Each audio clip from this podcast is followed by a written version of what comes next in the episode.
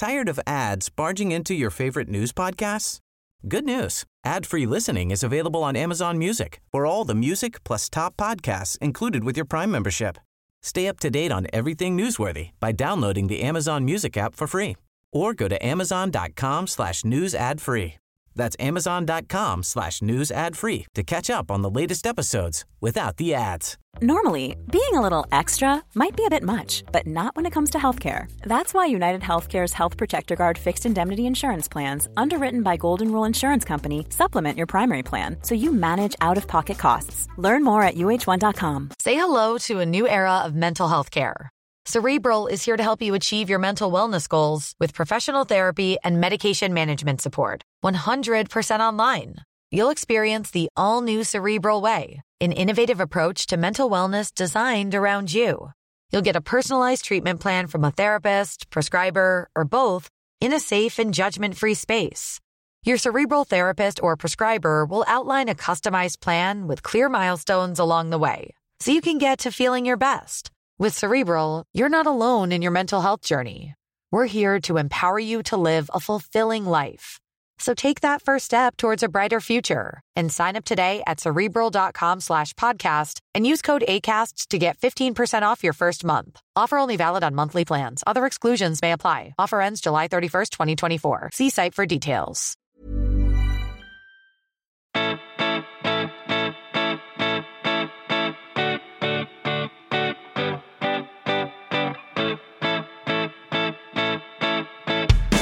Welcome to the House of Pod, a show where we pull back the curtain on the world of medicine, we answer questions about your health, and we interview great guests. I'm Joe, and I'm not a doctor. And I'm Lizzie. And I'm Kaveh. And we're two gastroenterologists. What's a gastroenterologist? You know, the doctors who work with your digestive system. Say what? You know, your liver, your pancreas, your intestines. Where now? Your butt, Joe. It's your butt. Oh. On today's show, we have Dr. Stephen Barrett. He runs a website called Quackwatch.org. It's dedicated toward dispelling all kinds of medical myths. Make sure you're following us on Twitter at The House of Pod.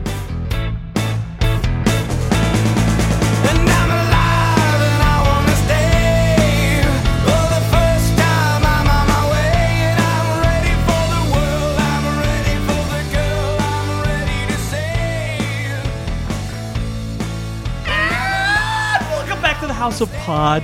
I'm Kaveh. I'm Lizzie. And I'm Joe. We're happy to have Joe. I feel like I haven't seen you in so long. I'm so sad.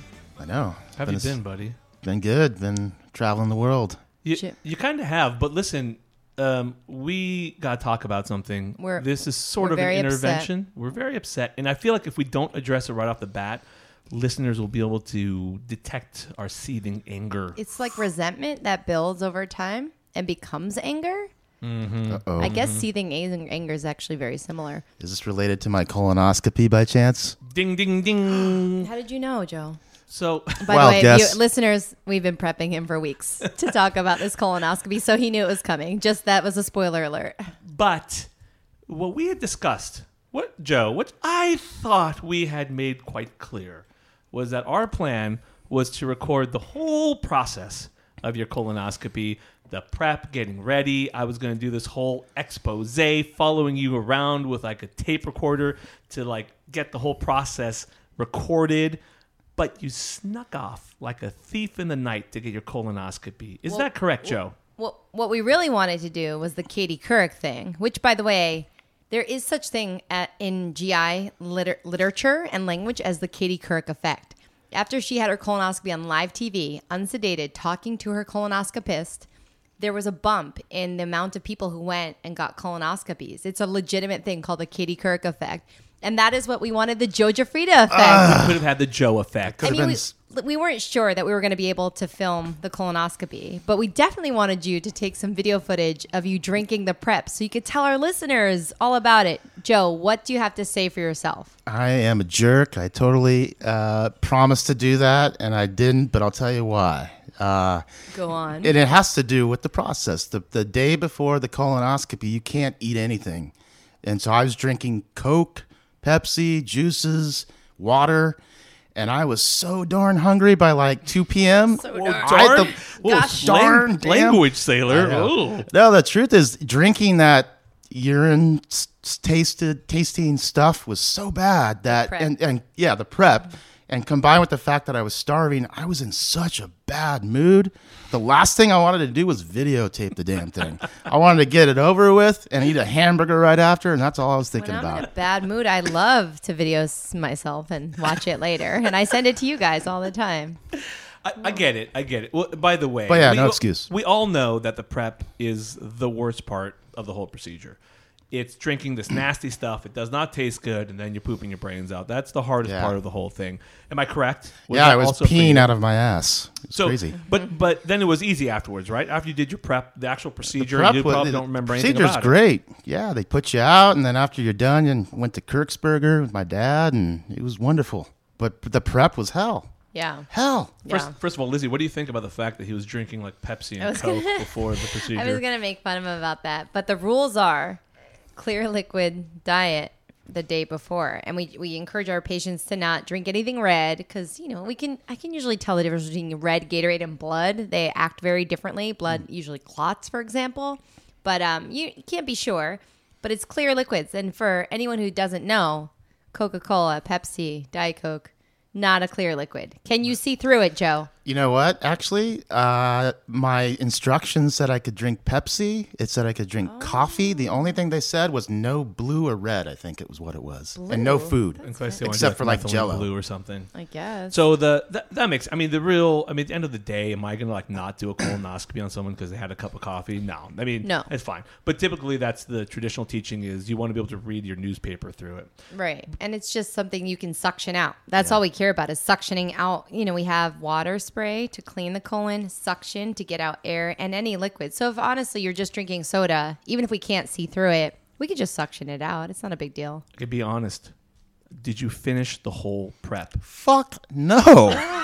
Wait, double honesty. I did, honestly, at the most a half. And I was done. I could not do anymore. Wait, second follow-up question. Did you tell your doctor or nurse who checked you in if you finished the whole prep? They didn't ask me.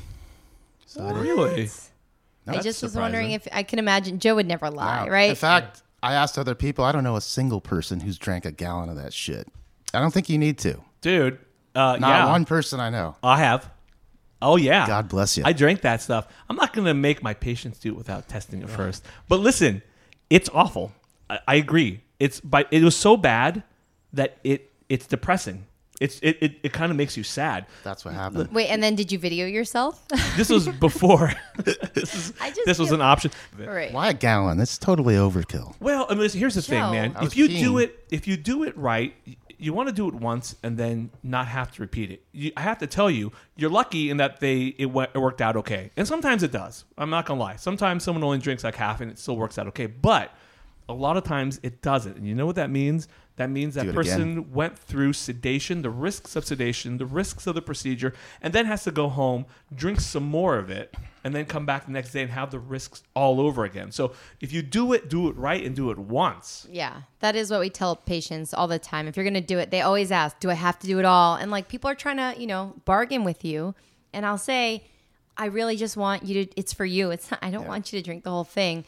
And it's very interesting how people will be given the same exact instructions, the same exact prep, and unless they're Joe, who are obviously deceitful, if they take the whole thing, that people have really different preps. It just speaks to like the stuff we've talked about, gut microbiome and your diet and your quote-unquote metabolism and all the stuff that moves things through your gut. Why is the colon look so different, or the content in the colon after a prep? And it's very interesting. And again, now I realize that all of our patients are liars. Oh, for sure. You're so nail on the head with that point. Every patient does it differently. Yeah. People eat. It's... Yeah. Well, I'll tell you this. I always have suspected it because I've drank it myself, and it's rough. It is really rough to do. So, I'm always like, boy, I'm pretty dedicated to this process, and if I'm having a hard time finishing it, I imagine a lot of our patients are not. Well, so now it's done. How do you feel? Do you feel like it was worth it? Well, don't you have a question for me? Well, Joe, good question. Results? What do you got, buddy? What's in there? You don't have to tell. HIPAA. You don't have to tell us the results. Right. No, okay. I had a clean mother effing colon. Clean bill of health. Felt good about it, and My brother and sister got one too. My sister had some polyps, so, and she's 36. So, well, I'm glad you guys did it. Yeah, that's good. Well, Joe, 5 years from now, we'll have better technology. Good. We will live stream your colonoscopy. Right. Fair enough. The show will take off. Hopefully by then we'll just be it'll be a Katie Couric thing. We can do like we'll have our national syndicated show to do it on. Yeah. Sorry, listeners. Fingers crossed. Okay, so sort of along the same lines of colonoscopy, I have a question for you, Lizzie. Yes, Covey. So you and I, in case for some reason if this is like the first episode you've ever listened to, this is probably really weird to you. But Lizzie and I are gastroenterologists. And we do colonoscopies. So, Lizzie, let me ask you a question. When you're doing colonoscopies and you're having your procedure day and lots of patients coming in, you're just seeing one patient after another doing that. When you are introduced to the patient, which sometimes you're introduced to that patient for the first time right there before the procedure. Right. You know what they've been doing. You know that they've been doing this prep that Joe just spoke about, and they've been going to the bathroom a lot. Mm-hmm. They've been wiping their butts a lot, and they probably just went before you're seeing them. Sure. Do you shake their hands? Mm-hmm. That's adorable because I don't assume that people wipe their ass with their bare naked hands. No, they don't. Is that the presumption? No. Okay. I'm not saying that. I'm not saying they're just scooping it out with their hands, but they are wiping quite a bit. There's splatter. Yeah, I mean, not everyone has the same level of hygiene. Like you and I are probably pretty aggressive about our hand washing, and Joe too, because he's kind of OCD too. Really. No, I'm aggressive about it. Excessive. Yeah. I don't think excessive. I think I'm just right kill for it. But you would think that. Anyways. Do you shake hands willy-nilly, or are you a little bit less inclined to do so? What do you do here? I have to say, and I don't mean to come off, I really, Dr. Reynaudish is in my mind, like thinking of patients like all the time, and it's such a different way. It's wonderful, but I never like to shake hands with almost anyone. Like it's just not. I don't actually have the OCD thing, but in the office, I see patients all the time, and I shake hands and. I mean, people's hands are filthy. My hands are filthy. Touch your phone that dropped on the floor and this and that. It's if you think about it, I do. If someone reaches their hand out to me, I, without a hesitation, shake it. But I'm very quick to use the alcohol wash or soap and water very quickly with bare hands. And I just walk because, it's a weird scenario. They're lying down in a stretcher. You're standing over them. Again, this weird dynamic, right? Mm-hmm. And I'll just say, hi, how are you? I see you're here for a colonoscopy. Welcome, And sometimes I'll ask how the prep was or whatever. But it's not really a great sort of workflow dynamic to shake the hand. So I can often get away without doing it. Mm-hmm. So do you shake people's hands? I never. If someone extends their hand, I'm not going to not shake it. I'm going to shake that. Right. I'm going to shake that shake little fucker. You know what shake I'm saying? That I'm going to shake that hand. Baby. You know, and then I'm going to go wash my hands really well afterwards. But which I always wonder if they find that offensive. But hopefully they realize that I'm doing that between every patient, including them. So hopefully they understand that it helps them too. But in the office, don't you? Also? Well, that's different. I mean, like but just speaking to the colonoscopy part. I find now that there are ways for me to express warmth towards a patient, that I'm like paying attention to them without shaking their hands. Now, it's such a part of our daily routine to shake someone's hand when you first meet them that like I bet it's off-putting if you don't, to some people at least. Maybe a lot of people like Joe don't even recognize it because the situation's so weird otherwise. But maybe it's a manly thing. Definitely, there's a lot of men who come in and they want to. Yeah. Men, there's some men who just come in. They want to just get your hand and they want to shake it. Like, oh, I'm a man. And I'm American. I'm an American man, and you're an American man. We're gonna shake like American men. It's a respect thing. Yeah, it's very American. And that's cool. So I'm never gonna not shake their hand. But my whole goal when they come in is to try and be comforting, give them a little confidence without shaking their hand. Like I look at myself a lot as a pilot. Like, my job is not to necessarily shake every passenger's hand, but to make them feel, like, calm and secure and confident in what's going to happen. Do you use a prop? Like, because I have a consent and a clipboard, so I could hold that thing to avoid shaking hands. How do you avoid it? Like, if you're trying to discourage it, there are ways to discourage it. So, it kind of depends on the angle in which they come in, because usually they're wheeled in on a gurney and I'm sort of by a computer charting or something like that. My goal right then is to say hello and introduce them and be charming enough and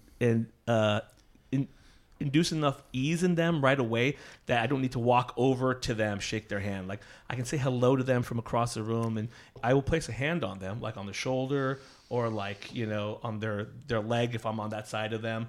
And I will try and sort of talk to them that way and introduce myself. And usually if I don't extend my hand, usually they don't either. Anyways, probably have to cut a little bit of this. No, I got a question. We might cut it. I gotta ask Lizzie, as a woman, heterosexual woman, totally not related. My lady friend, I love her to death. Yen, nicest girl I know. Well, God bless her, but she had one complaint about me that kind of rubbed me the wrong way. Mm. She actually had the audacity to suggest that I get hair plugs. And to me, that is the lamest thing in the world from somebody from the bald community. I hate the hair plug people. I hate the toupee people. I have a lot of pride and confidence in myself of embracing being bald. And she's like pushing hair plugs? Maybe what she meant to say was, Joe, choose a side. Go all the way in one direction. Shave that all off. It's like, think Brazilian. Or get hair plugs. Hair plugs? Would you ever date a guy with hair plugs, honestly? I mean, I don't know what the answer to that. She might have. She doesn't even know. Yeah. Well, I mean, if they're really good, you wouldn't know. But you're in an in-between phase. You say a bald guy. That's like, good advice. Not actually quite. I don't know. I mean, maybe that would be a kinder way of saying it. Joe, I love you. You're wonderful. Can you please shave your whole head? Or get some hair plugs, because this in-between thing isn't doing it for me. Yeah, I feel that. That's reasonable, but hair plugs. I was like laughing. I was like, wow. You. Like those are the biggest losers I've ever seen. You're saying because they're obvious? Because they're fake. Like, what kind of person would go through that much stuff? Boy. We're like losing our whole hair plug audience. No, like hair plugs look ridiculous. Guy. Every time I see it, and you can spot them from a mile away, they look ridiculous. I'm like, what a loser. You don't like the fact that they're not confident in themselves. Yeah, it's just like, what do you have some pride in yourself, man? You got a little punk rock in you still. Yeah. And you're kind of like, fuck it, I'm going bald. This is how I want to do it. Natural, man. Is it a confidence issue, or because you think it looks like shit? Because I think that there's probably, just like everything, you can pay a lot of money and make it look a little bit better. I don't actually know. If someone has a great example of a great hair plug photo or a personal photo, please send us. When you rub your hand through it, it feels like there's just sharp things all over. It's disgusting. How do you know that? I've seen it. When have you rubbed your hands through the man with hair plugs? And I'm like, you got to be just out of your mind to do that. Maybe it was a woman with hair plugs. Well, yeah, that's a good point. Here, I don't know how to answer this question. I don't even know if it is a question, but I hear you. That's like if I dated a girl and she was like, you got to like wax your chest in like my body, I'd be like, no, what are you, crazy? Yeah, right. Actually, this is like vagina shaming. This is male vagina shaming. Yeah, I was just thinking, where did I hear this before? It's Jennifer Gunter, when a guy tells you how you should trim your bush or whatever, like, or, you know, I was about to give another example of breast implants, but I knew both you guys would be like, whoa. Well, you stop talking about breast implants. Are not okay, and breast implants are a God's gift to women and men. Yes. And I thought you were going to get mad at me. They look good. I'm just saying, this is vagina shaming of you. Yeah, good point. Listen, I think you do hair plugs if that's what you want. If someone's out there and they want hair plugs because they'll make them feel better about themselves, God bless them. Do it. But if you don't need it, and you clearly don't, I will personally spite you if you do hair plugs for someone else. Ooh. I will smote you. All right, I like that. I mean, it is. Now you're on air. It is sort of that interesting thing where you tell your friends your innermost personal sort of desires, and then you see them maybe change for their significant other in a way. Like, I would never want blood diamonds, and then you get like this big diamond rock on your finger, and you're like, but it's an engagement ring, you know, and it, you know, he bought it. It was so much money, but you said you would never have blood diamonds, you know? Yeah, that's right. Did she listen to the show, by the way? She's going to listen, so it's okay. Oh, to her defense, this is a very minor thing. It wasn't like she's threatening. It was just a funny thing I thought would be hilarious. I like you. I've always been on your side. I'm continuing to be on your side, even in this case. I'm just pretending to be on Joe's side right here. So you want him to get hair plugs? No, I just don't want her to be mad at me. Oh, hair plugs or we break up. All right. So, please stay tuned for our next guest. His name is Dr. Stephen Barrett. He runs multiple websites, and they're all really good resources if you're a doctor or if you are not. They are based sort of in debunking medical fallacies, myths, and frauds. His most famous one is called Quackwatch.org. I will give a shout out to one of our friends, our listener, one of our community, one of the House of Pod community members who recommended this guest. It's Paul Thomas, the pound for pound best sound man, I think, in San Francisco clubs. If you're a traveling musician and you played in any club worth note here in San Francisco, he might have been your sound guy. Check out his business, A Sound Objective. That's my plug. If you're having a wedding or some sort of event and you need a great DJ and sound system, A Sound Objective. All right. Anyone else have anything to plug? Then stay tuned for Dr. Stephen Barrett.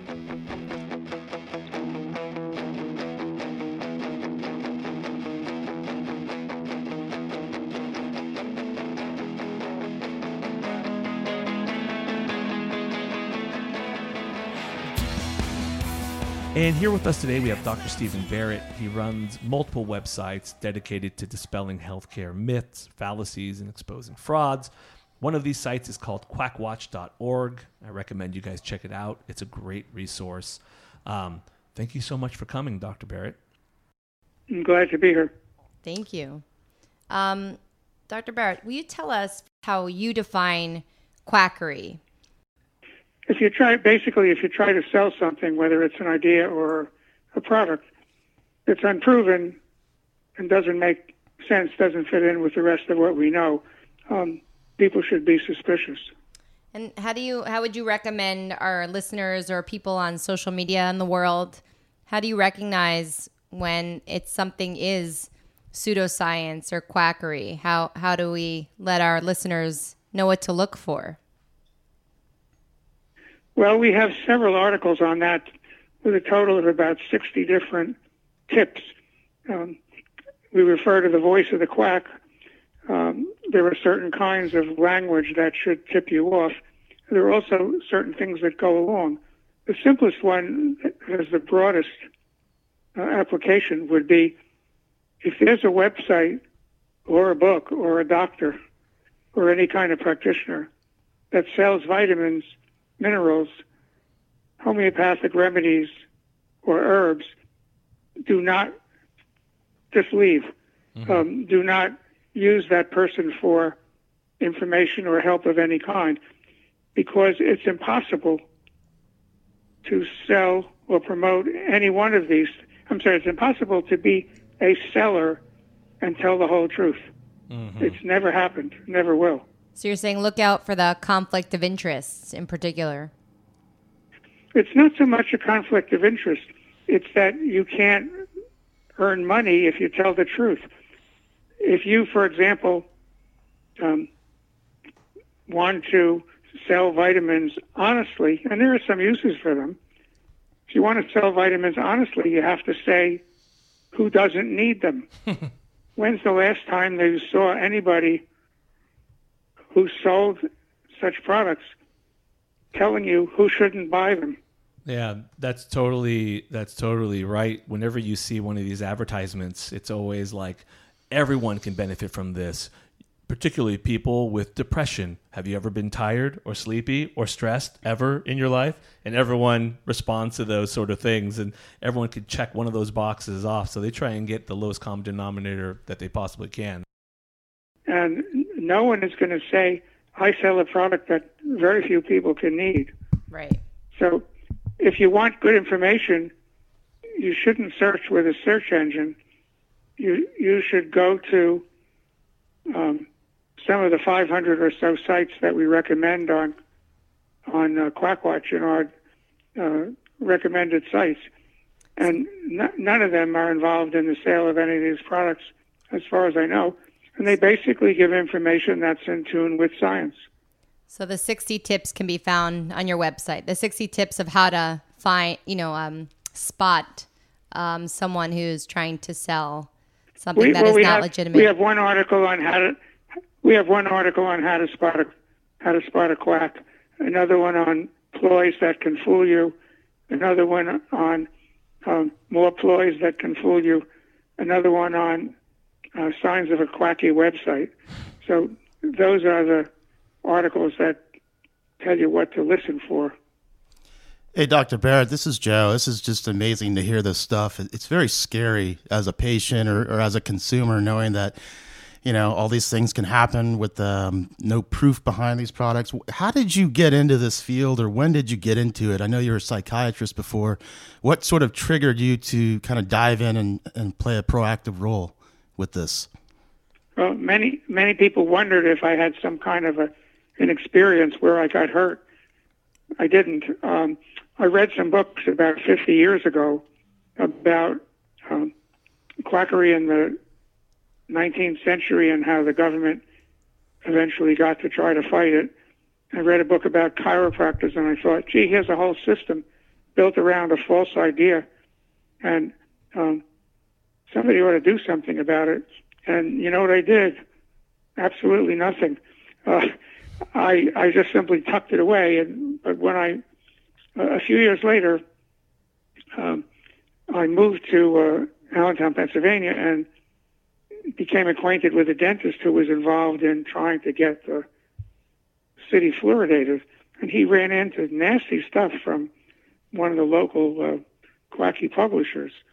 And the two of us decided we'd start a discussion group.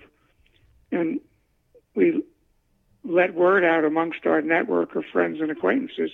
And a lot of people came. We met for 5 years on an every other week basis, and did investigations, issued press releases. And eventually I got so interested that my interest kind of outstripped the rest, and I went off by myself and continued to investigate and got seriously into writing. How do you feel things have changed? I'm assuming with the advent of the internet and everything that's going on online, it's only gotten worse. Well, there's yes and no. There's more of everything. There's more information, more misinformation, and more opportunity. The kinds of messages that I tried to deliver were relatively difficult to get into the mainstream media, because most editors and publishers don't want to get into certain kinds of controversies. They don't want to upset their readers. They don't want to make them feel foolish. And so it really wasn't that easy to get out the message of attacking misinformation.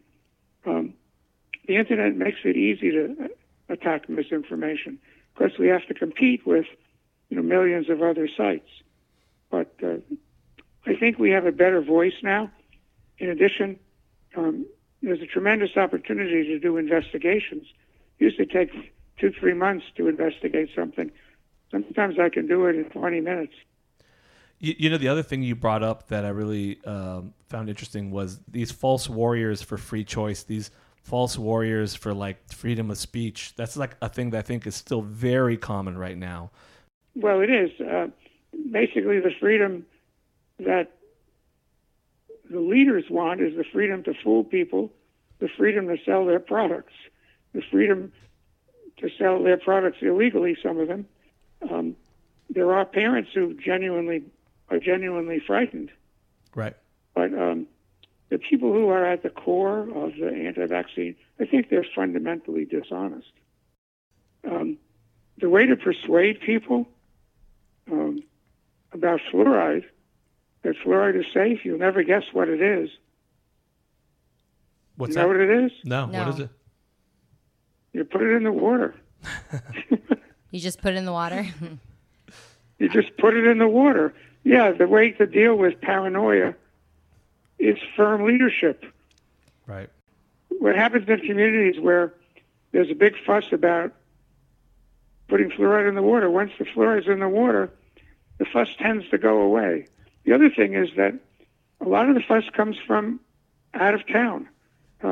There are organized networks that if you're considering fluoride for your city, you might get 1,000 or 2 emails, because there are about 1,000 or 2 people involved in a network that's against it, and they're very active. Right. That's what they do. Right. Well, The negative feeling is not likely to be anywhere near as high as it seems, because the people who are against it may be politically active, and they've got it down to a science. It's very easy to send emails now. Right. Well, we finally found the reason why it makes sense that a psychiatrist would be involved in dispelling quackery, because it is like very paranoid based, and you know there's a lot of emotion in it. And I think vaccines and abortions are very, they just create a lot of tension because a lot of it is emotional arguments or religious arguments, and it's not fact based. And this is the whole point of what you're trying to do, right? Is encourage people to use facts. I really don't study how to persuade people. I just try to put the information out there in bulk and hope that it will have an effect. Well, I know it has an effect because I hear from a lot of people.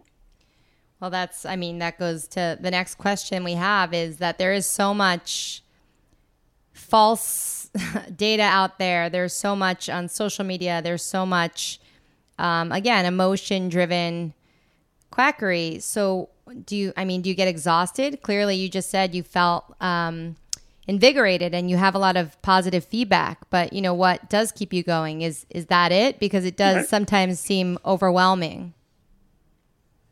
I have negative feedback too. I get a lot of nasty stuff. Most of the time it's a little more positive than negative, but do I feel overwhelmed? No, because, and I go back to what one of my friends says, think about garbage. He says, you'll never solve the problem of garbage. You will have to keep putting it out.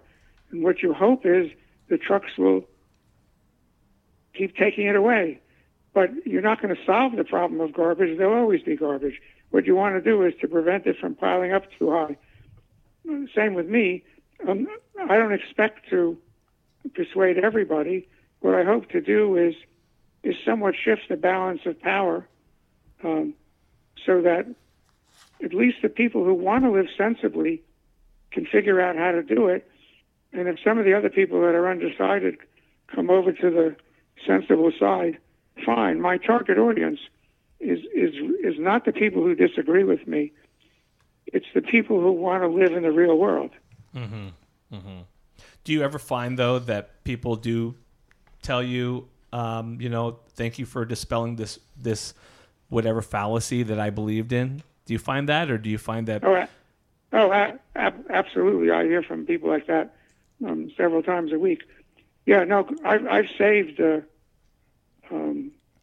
consumers probably hundreds of millions, maybe even billions of dollars because of what the various things I've done to try to stop certain kinds of promotions and so on. So, well, no, there are a lot of people who benefit. And I also reinforce and strengthen the people who start out believing as I do, and to make them less vulnerable to being, and make people less vulnerable to being misled. You know, that's what's interesting, is that what you do specifically, it's designed to keep people from making money off of other people and making money off of people who are believing in something sort of erroneous.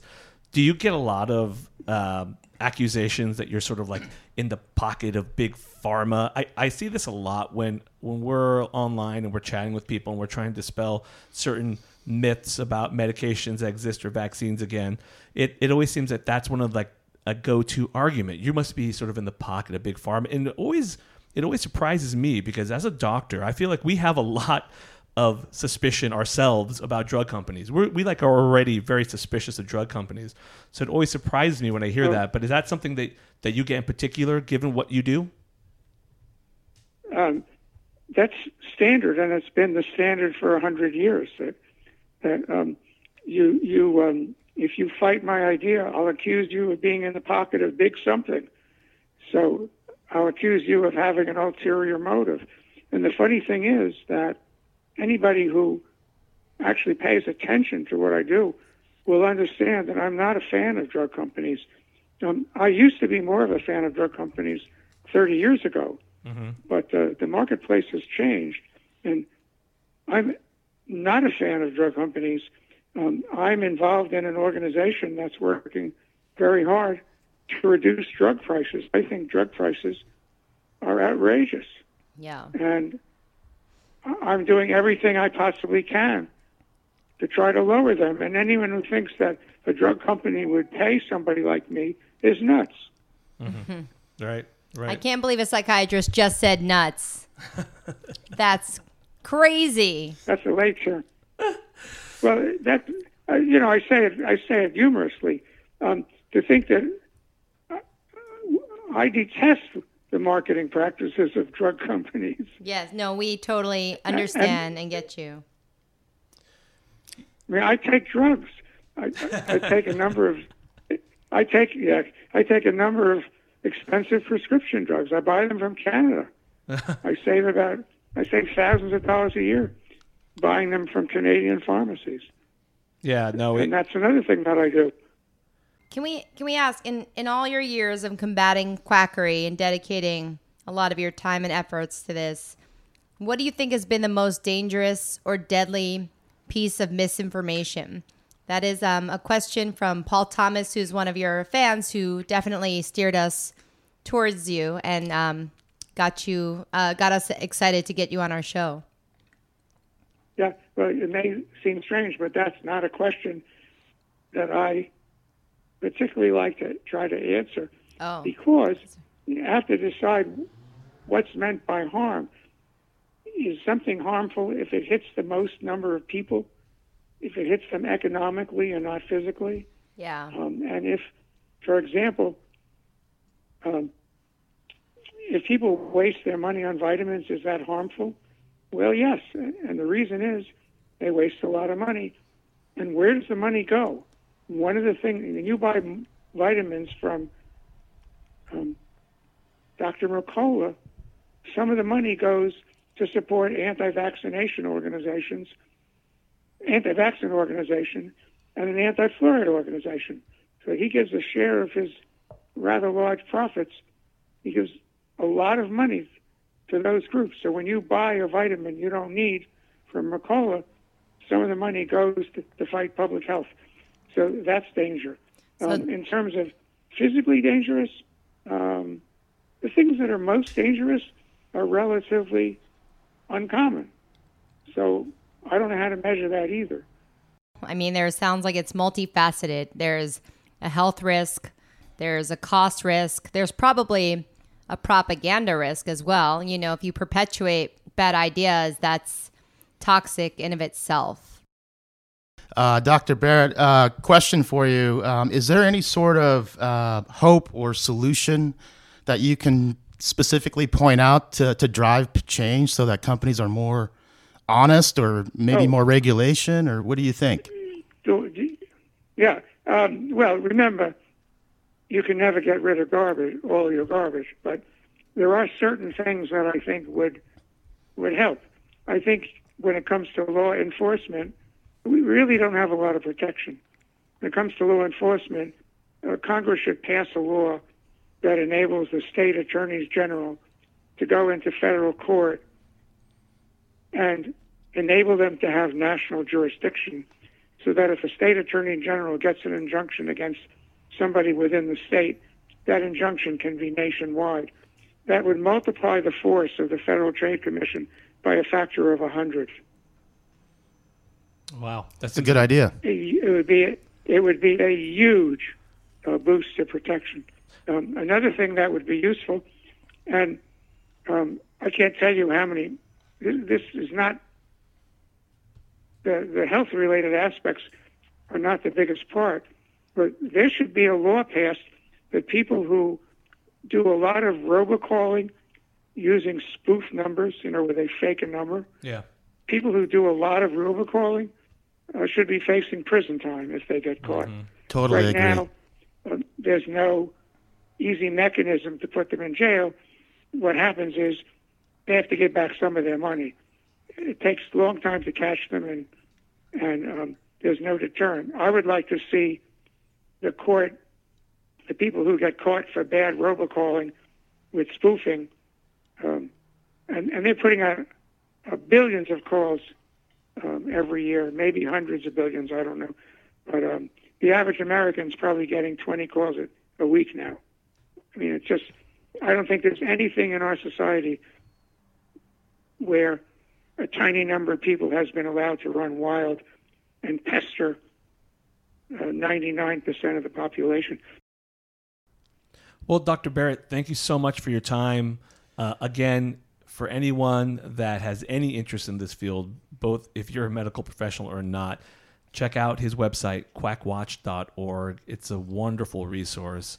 It is pretty extensive as well, and you have other websites from there. I'm assuming you can probably link out to, right? That cover things from autism, dentistry, multi-level marketing, etc.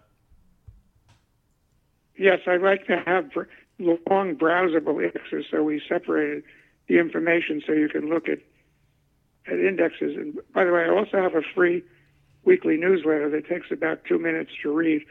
Just go to the top of quackwatch.org and it'll tell you how to sign up. Well, great. Hey, thank you so much, Dr. Barrett. We appreciate it. Thank you. Want me to do it again? I'll do it again. No. On today's show, we have Dr. Stephen Barrett. He's a... What's wrong with me? I'm losing it. It's okay. It's hot. I'm so hot. Just don't be nervous. No. Just fucking do it. Okay. On today's show, we have Dr. Stephen Barrett. He runs a website called quackwatch.org. Please follow it. That was perfect. You interrupted him. Quack. Quack.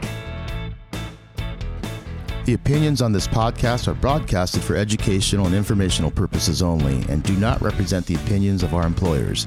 These opinions are not intended as a diagnosis, treatment, or as a substitute for professional medical advice, diagnosis, or treatment. Please consult a local physician or other healthcare professional for your specific healthcare and/or medical needs or concerns. All anecdotes and patient-related details have been changed with respect to date, sex, and certain details so that patient identification is not possible.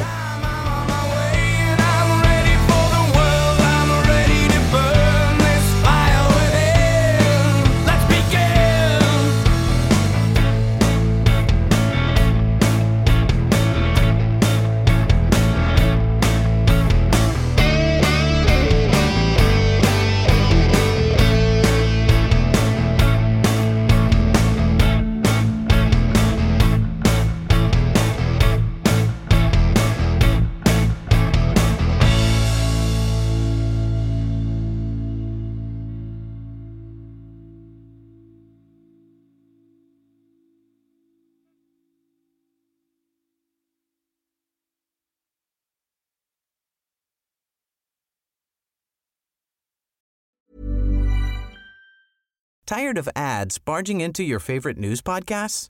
Good news. Ad-free listening is available on Amazon Music for all the music plus top podcasts included with your Prime membership. Stay up to date on everything newsworthy by downloading the Amazon Music app for free or go to amazon.com/news-ad-free. That's amazon.com/news-ad-free to catch up on the latest episodes without the ads.